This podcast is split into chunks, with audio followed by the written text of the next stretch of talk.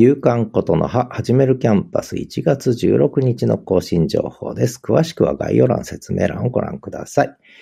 ブログつぶやき、たくさんつぶやきました。新着ポッドキャスト、一声、コンコンと。はじめも、例えば言葉があるだけで、声で書く日記、目覚めるとそこは雪国だった札幌と、伊能忠敬の映画と、配管危機からの脱出と、20年ぶりのワクワクの話。そして8月にノートに書いた低迷する私学の本当の原因は理事会にあるという記事の記事紹介をポッドキャストで流しました。そして昨日のことの葉。新着ブログは声と言葉のブログに雪国の札幌で大量の雪が降り続く。明日は暖かくなる予報もということで今日は暖かいです。